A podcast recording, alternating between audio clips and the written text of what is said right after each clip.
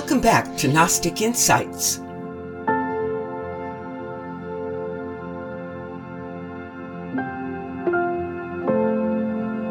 My name is Dr. Cyd Ropp, and I'm your host.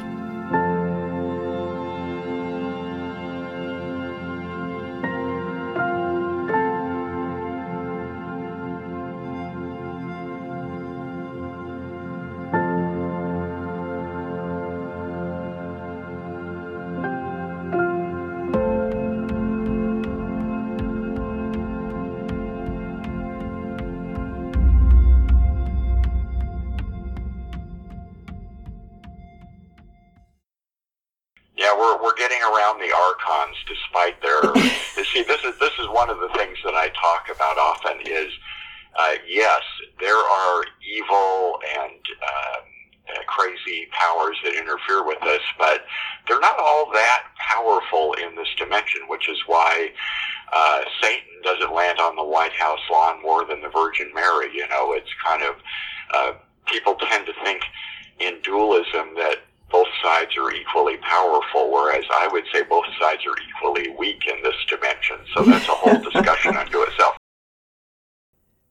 interviewing Scott Smith today. And Scott is a self proclaimed Gnostic Christian, I believe that's correct, and an author of a book, uh, at least one book. This book that I'm talking about today is called God Reconsidered Searching for Truth in the Battle Between Atheism and Religion by Motivational Press. So, first off, welcome, Scott. Welcome to Gnostic Insights. I'm glad to uh, be in league with others who realize that conventional wisdom, whether religious or secular, is wrong on many issues. You, by the way, another book that I'm very interested in of yours is called The Soul of Your Pet Evidence for the Survival of Animals After Death. And I absolutely agree with that because I happen to think that all second order powers, everything that's alive on the earth, is going to survive uh, physical death on this plane and return to the fullness. Uh, but it's not my turn to talk. It's your turn to talk. So tell me this. Yes, well, that, that I will. I will say on that it is having an afterlife of its own on Amazon because it went out of print about six years ago. It was published in 1998, and I'm happy to see that it's thriving online. And uh, mm. mine was the first book to provide pretty powerful evidence that at the very least, the animals who are companions in this life, including birds and horses and of course dogs and cats and stuff, that uh, there there's some really compelling evidence that they do survive death, and I go into about a dozen different ways to approach that, so it doesn't just sound like somebody was drunk or hallucinating or anything like that. As we so often do.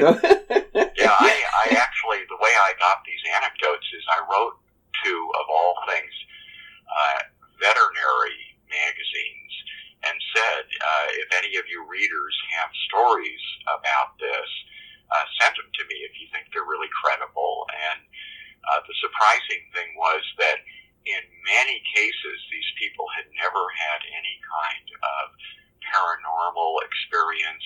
They weren't even religious. They didn't think necessarily that humans had an afterlife they weren't related to the animal. It would be like, wow, uh, glad to see your uh, dog was uh, healed by the veterinarian. I saw him playing very happily in the backyard, and then they find out the dog had died a week earlier, you know, that kind of thing. So right. it, it's, it's a popular topic. Absolutely, because people love their animals. Love is love. So tell me, do you go to, you attend a Christian, uh, a Gnostic church, do you? Yes, um, the famous Gnostic author Stephan Hoeller, uh, who's written quite a number of books, and he's here in Los Angeles. And on Beachwood, there's this place called Besant Lodge that's owned by the Theosophical Society, and that's where two organizations that he heads meet. One is called Ecclesia Gnostica, and he's the head bishop, and the other is the Gnostic Society you can find those online. And uh, there are masses, I think, every single day there. And um, LA being kind of a, a hub of the counterculture from early times. Uh, there's a surprising number of people, even during COVID, uh, who went there for the masses. They're, they're Gnostic masses, kind of like a, a more enlightened version of the Catholic Mass. And when I got involved in, with this church in 2005, uh, I was impressed with a book that he gave me about uh, from from one of the founders of the Theosophical Society, and this guy was a mystic, Charles Leadbeater, um, kind of a sidekick of Madame Blavatsky, the founder, and she uh, or he he wrote about seeing during the mass wherever it was any kind of mass that ritual tended to raise the spiritual power uh, inside uh, that that uh, ceremony. So that was a confirmation of something I had realized in studying the great mystery religions is the importance of ritual. So uh, he's a big he's a big advocate of of the Eucharist and and other rituals, which has been the case throughout Gnostic history. It isn't just one of these anarchic movements where you know your own your own God and your own mystic, and you don't really have anything to do with others. Yeah, right. Yeah, in my Gnostic Insights podcast, I often speak against ritual. So, you know, it's interesting that it's uh, so important. And yet I, I talk, my point is that you don't need to perform rituals in order to find God. Would you agree yeah, with that? We, we can, yeah, we can say that uh, Gnostics don't agree on a lot. We're an anarchic bunch, you yeah. know, and we're kind of, we're kind of united around the idea that we, we know for sure that the real heresy is mainstream Christianity. Yes, yeah. So t- let's talk about that. You've got some pretty harsh things to say about what you call the good God or the creator deity of, of the Old Testament and the Torah, the Quran, and so forth. It, t- talk to us about the good God versus um, some other God. So, um, one of the advantages that I bring to talking about Gnosticism from what I would call a somewhat objective standpoint, as well as being a member of this movement, is um, I write a lot about history um, under the guise of leadership articles. Uh, I've had hundreds and hundreds of articles on historical leaders, and they appeared in Investors Business Daily, of all things. and uh, so I've had a chance to really dig in deep. I've been to South Africa. I know uh, quite a bit uh, along the line of uh, Jared Diamond's books on the subject and uh, Yuval Harari's *Sapiens* and so forth and so on. And I think part of the problem why all mainstream religions fall into this trap of assuming that there must be a good God uh, is ignorance of human history. I mean, just to give you a couple of examples of why the the creator God, if there was one, uh, would not be benevolent. It takes a great deal of propaganda to overcome these things. But to give you a few examples, most people don't realize that about 25% of the 100 billion uh, people who ever lived died in childhood. And that includes a lot who died in infancy. Now, if the Creator God wanted us to learn lessons here, you know, all the positive things people try to eke out of suffering, you know, you learn to overcome adversity, et cetera, et cetera. What would be the point of spiritual development if you only are alive for a few years, if that. Mm-hmm. Secondly, why would this God want to conceal from humans the existence of germs until Louis Pasteur in the 1860s? Or if there was some great reason for doing that, why did he also disguise the ways that uh, you could achieve at least some kind of anesthesia to treat it? Uh, and this isn't simply an ancient problem, this innocent people suffering. Uh, it's throughout human history. In the 20th century, even though we finally got a smallpox vaccine in the 1960s, there were about 500 million people who died from smallpox.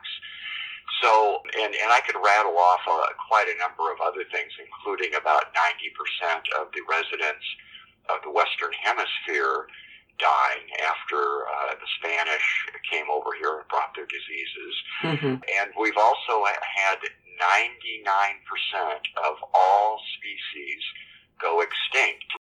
The problem with this world that is so obvious that nobody sees it is that it's a world of chaos. You know, we've had five major mass extinctions. So I, one of the things I brought to the table of the discussion about religion is there's a book called Lucky Planet by David Waltham, and he makes a very compelling case that there's a scientific basis for the 600 million years of progress, if you want to call that, up till Homo sapiens and that there's a tremendous amount of intelligence at the cellular level. So somebody like Jehovah, who was originally a tribal god for Israel, as documented by Richard Smoley and How God Became God, Mm-hmm.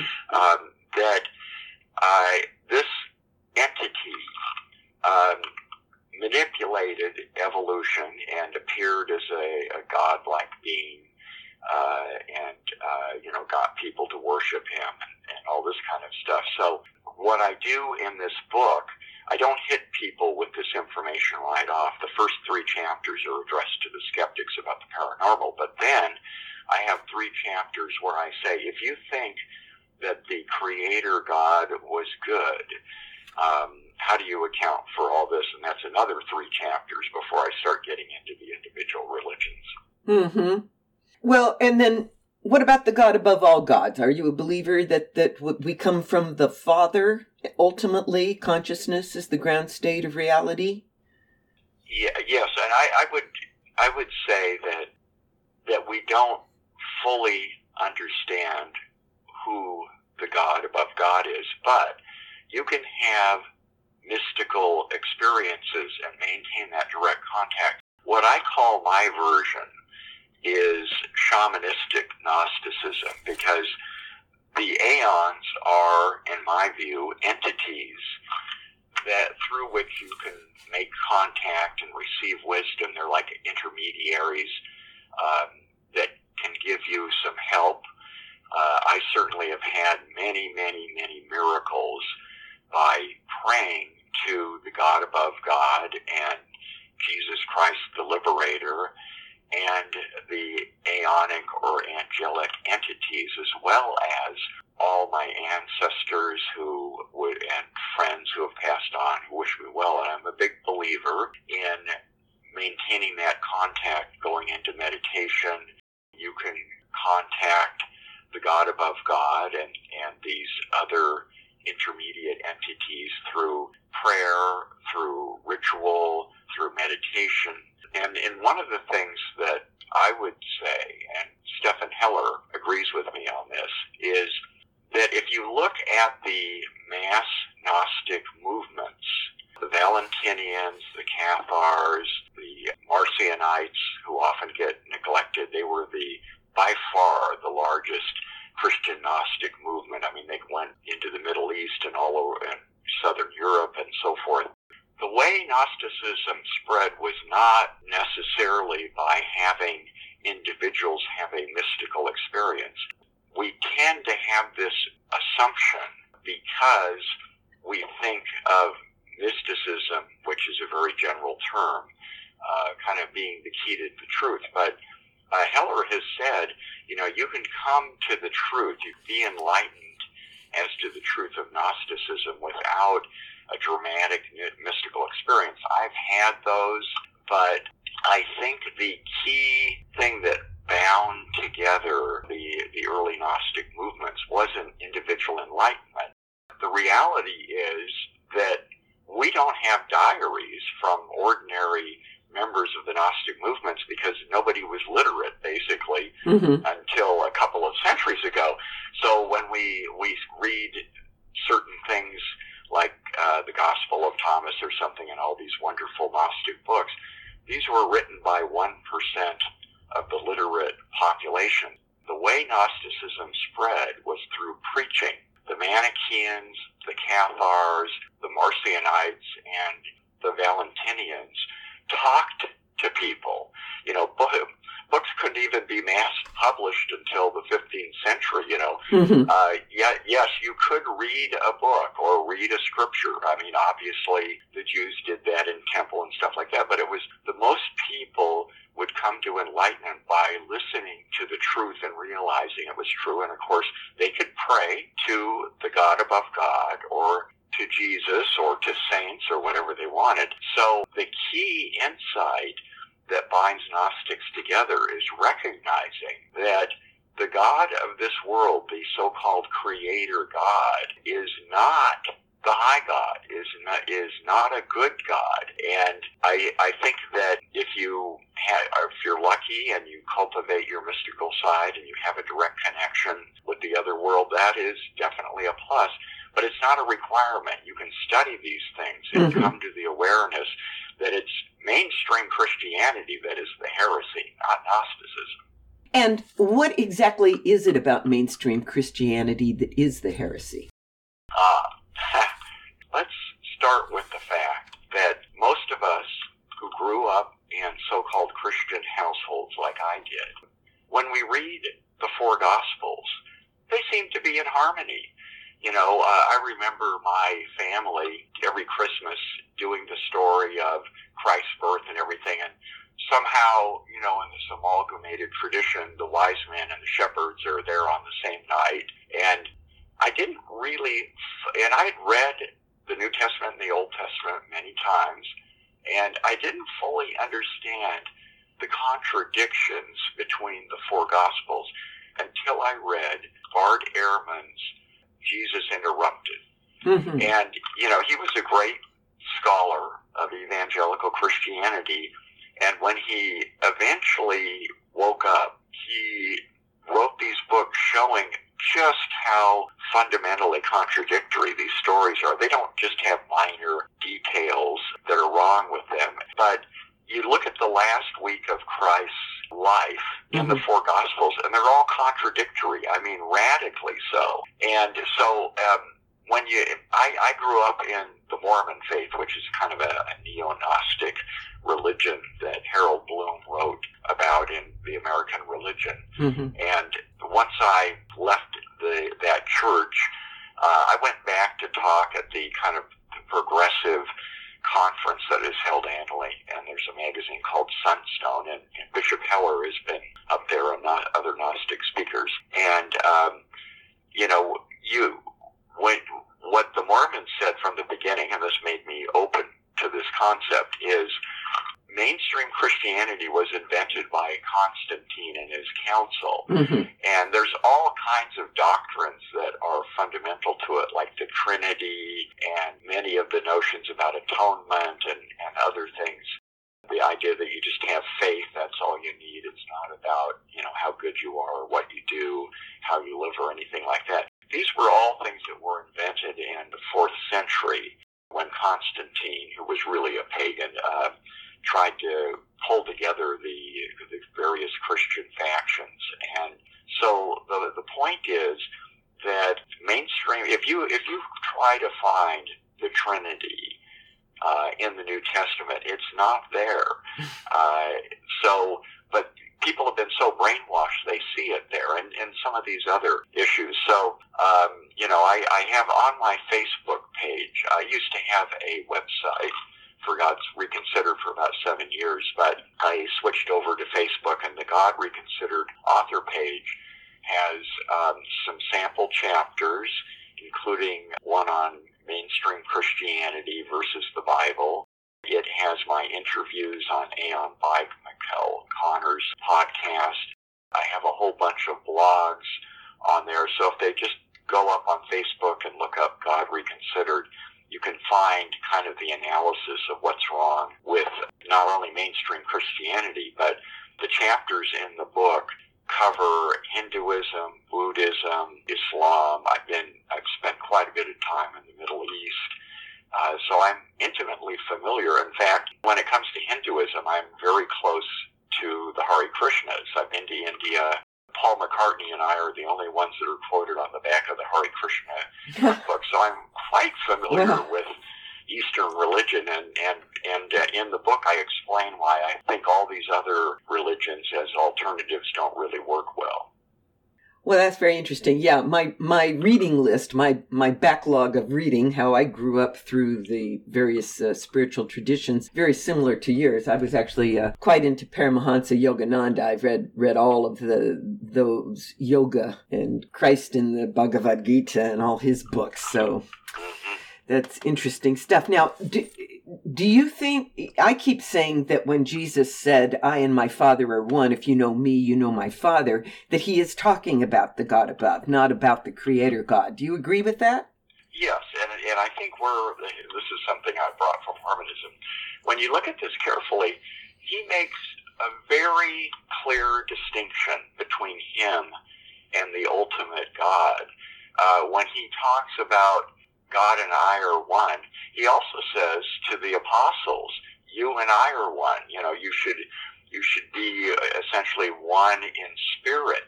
And there's no discussion uh, that there's a Trinity. The the New Testament. This is something again imposed on it, an interpretation on it, a late development, and um, and really a heresy. There there is a God above God, but again, whoever is responsible for the creation is at best uh, neutral and callous towards human beings. Yeah. Uh, you know, I'm kind of reminded of that 2001 Space Odyssey where the aliens come down and the primitive humans don't know what the heck this black uh, stone thing is that appears to them as kind of like the the way the aliens are monitoring hmm humans, and then at the end of the show, kind of exalted, eternal human baby kind of appears above the earth and stuff like that. So, you know, uh, the, the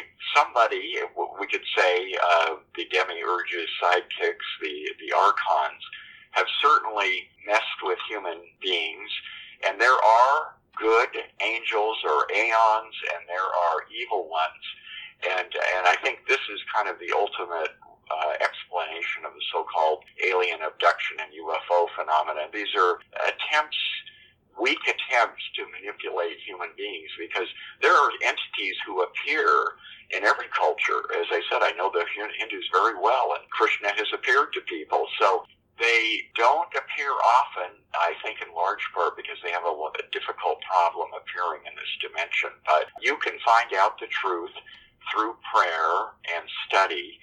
And I think the truth fundamentally goes back to the Gnostics that this is not our home, that there is a God above God. And for Christians or whatever flavor of Gnosticism one wants to adopt, there, there are higher entities or intermediate entities who can help your spiritual progress. Now, when you say bad aeons, you're you're actually referring to archons, archons. right? Yeah. meant- Okay. Yeah, but bad bad entities, which we would call archons, Right. And then there are the good guys, the aeons or angels, or Right. whatever one wants to call. Right. Yeah. Now, so it is possible for a person to be a Christian Gnostic. Obviously, you're a Christian Gnostic. I'm a Christian Gnostic. We do believe parts of the New Testament, correct? Or for the most part, the New Testament, as long as you read it with Gnostic sensibility, as opposed to the way well- mainstream Christianity presents it. Yeah, I think we, the first thing we have to recognize is, and Ehrman has another book on this, but uh, it is that these were not eyewitness reports in the four Gospels. The great Gnostic leader Marcion realized that the one thing that was somewhat reliable was was Paul's and Luke's stories, uh, and uh, you know, there uh, Elaine Pagels, who wrote the Gnostic Gospels, wrote a whole book about the Gnostic Paul. And so the notion that all four of the Gospels, including John, which is radically different from the other three, that these were like eyewitness reports, is dispelled by the fact that they contradict each other very dramatically. Like I say, if you look at what the four Gospels say about the last week of Christ and, and what happened after he died, none of them agree with each other, you know. So mm-hmm. um, Marcion created the first New Testament, which was basically selected passages from Luke and some of Paul's writings and we, we were, as Gnostics, as a movement, we were responsible for the, the New Testament, and the current version was created in reaction to that. Mm-hmm. So there, there is inspiration and guidance to be found in the New Testament, and you can certainly see the work of this Jehovah entity in the current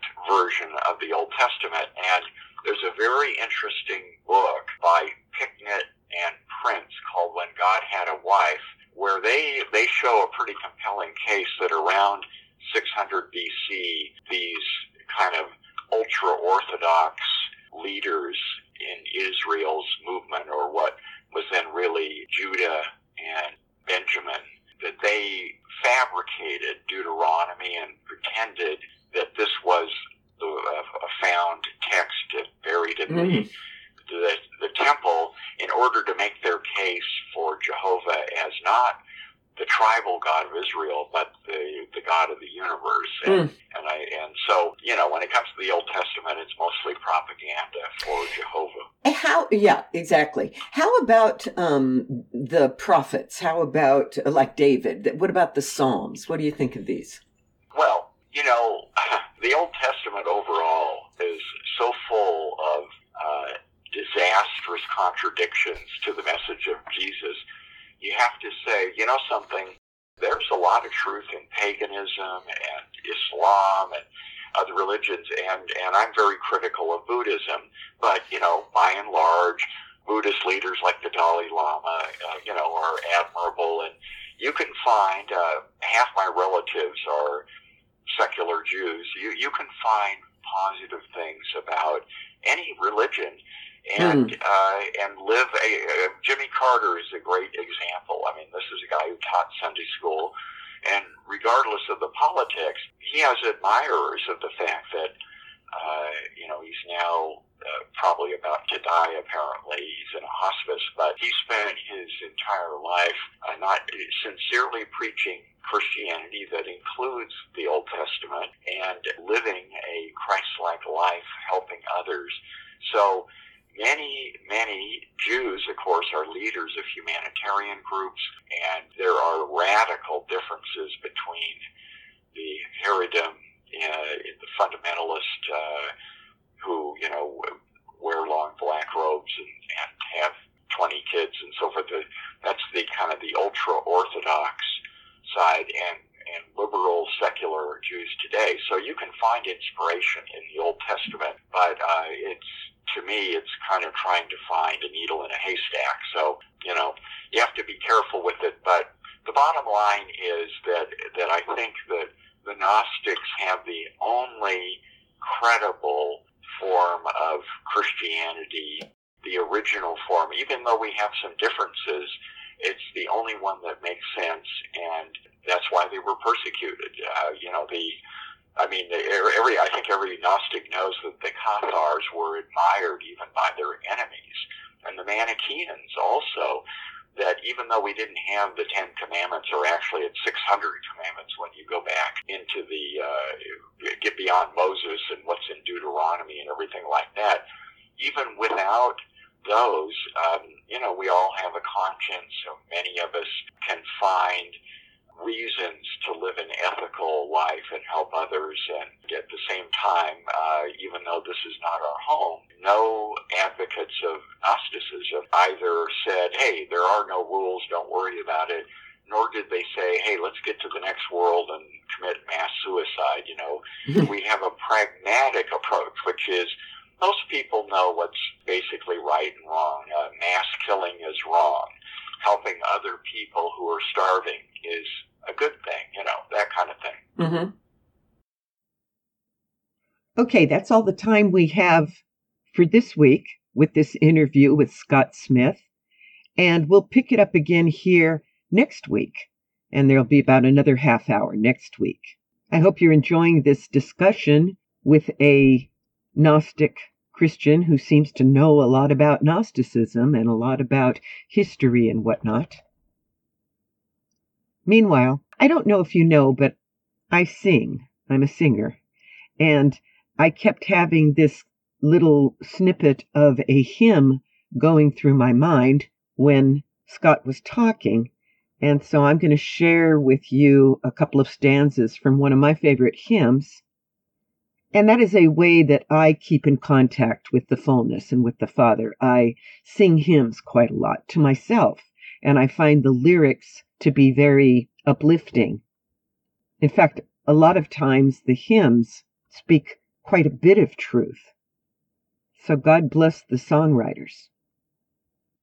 Lord, oh Lord, I have no friend but you. If heaven's not my home, then Lord, what would I do? The angels beckon me from heaven's open door, and I can't feel at home in this world anymore. See you next week. Onward and upward.